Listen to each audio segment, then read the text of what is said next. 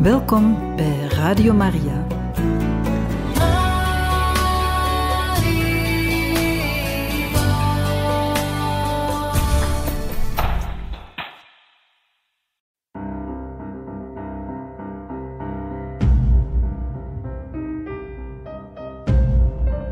Het woord spreekt.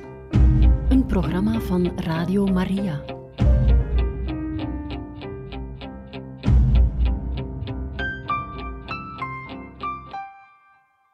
Beste luisteraars, van harte welkom bij het woord spreekt. We lezen vandaag in de Handelingen van de Apostelen, hoofdstuk 12, vanaf vers 20.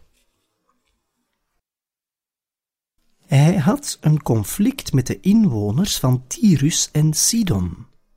Zij kwamen gezamenlijk naar hem toe, bepraten Blastus, de kamerheer van de koning, en vroegen om een vreedzame regeling. Hun gebied was namelijk voor de voedselvoorziening afhankelijk van dat van de koning. Op de vastgestelde dag nam Herodes in koninklijk ornaat plaats op zijn troon en hield een indrukwekkende toespraak. Het volk juichte hem toe. Dat is taal van een god en niet van een mens. Maar onmiddellijk werd hij geveld door een engel van de Heer, omdat hij de eer niet aan God had gegeven. Door wormen aangevreten stierf hij. Het woord van God gedijde en breidde zich uit. Barnabas en Saulus keerden terug na hun taak in Jeruzalem, vervuld te hebben, en namen Johannes, ook wel Marcus genoemd, met zich mee.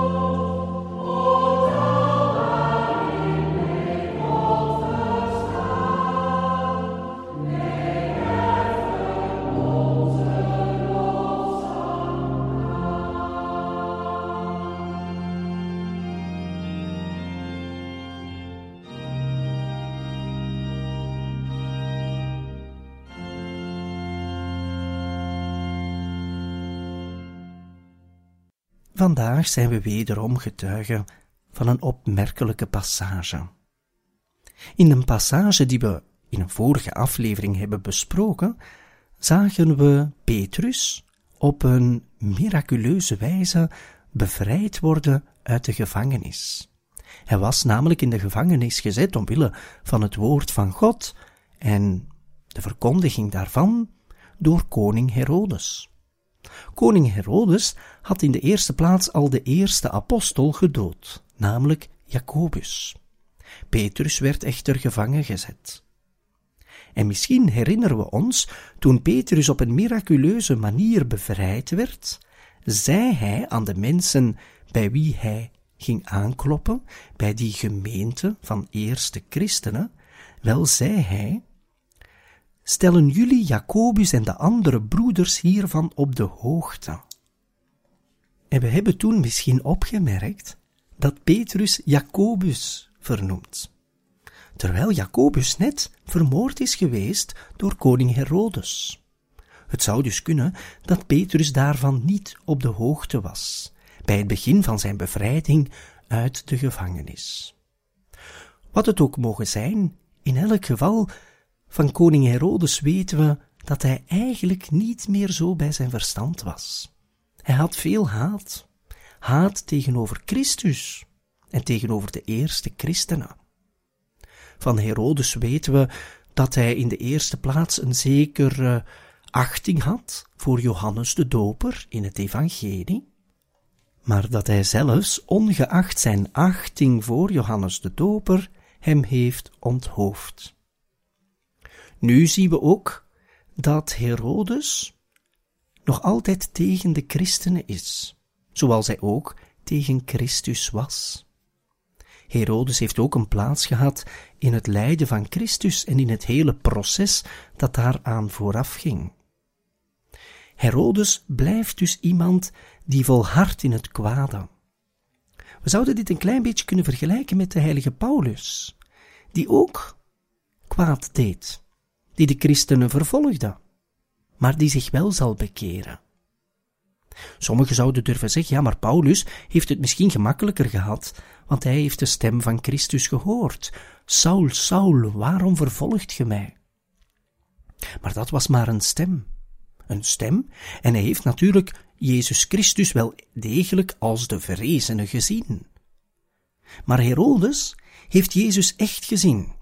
Hij heeft eerst Johannes de Doper horen spreken. Hij heeft Jezus horen spreken. Hij heeft horen getuigen over Christus. Maar hij heeft niet willen geloven en volhardt in dat ongeloof. En nu volhardt hij in het kwade door zelfs de christenen, die de liefde prediken, wel om die te martelen en te doden. Jacobus was de eerste, als apostel. Petrus werd gevangen gezet. Maar zelfs dan gaat Herodes verder. Want er werd ook gezegd, net voor de passage die we vandaag hebben gelezen, dat de wachters die Petrus niet hebben kunnen bewaken, door een mirakel, dat die wachters zelf ook terechtgesteld zijn. Herodes heeft een haat in zich. En nu zijn we getuigen van wat er gebeurde op het einde van het leven van Herodes. Er was een conflict. Herodes gaat daar naartoe. Hij probeert dat misschien op te lossen, en dat altijd in functie van zijn eigen en zijn eigen koninkrijk. En het volk zal hem zelfs toejuichen. En het volk zal zeggen, dat is de taal van een God en niet van een mens. Herodes wordt door velen vergoddelijkt. En hij ontvangt die vergoddelijking en wordt daar hoogmoedig door. En daar zit dan nog zelfs de grootste fout. Hij wil de plaats innemen van God. Denken we even terug aan de allereerste mensen. Aan het verhaal over Adam en Eva. Wel, Adam en Eva mochten van God in zijn tuin vertoeven. Zij moesten zelfs eten van elke boom, behalve van ena. En dan nog zullen die eerste mensen toch ongehoorzaam zijn. De ongehoorzaamheid van de eerste mens zit hem in het feit dat ze zichzelf voor God wilden nemen. Die eerste mensen wilden eigenlijk zeggen dat ze God niet nodig hadden. Ze waren dus niet klein. Ze dachten groot te zijn. En groots zijn wij allemaal in de ogen van God, maar omwille van God. Want we zijn geschapen naar zijn beeld en gelijkenis. Maar uit onszelf kunnen wij niets. Jezus zegt dat ook in het Evangelie. Uit uzelf kunt je niets. Maar met God is alles mogelijk. Dat was de getuigenis die we hoorden over de bevrijding van Petrus in de gevangenis. Voor God is niets onmogelijk. Maar Herodes neemt zichzelf voor God.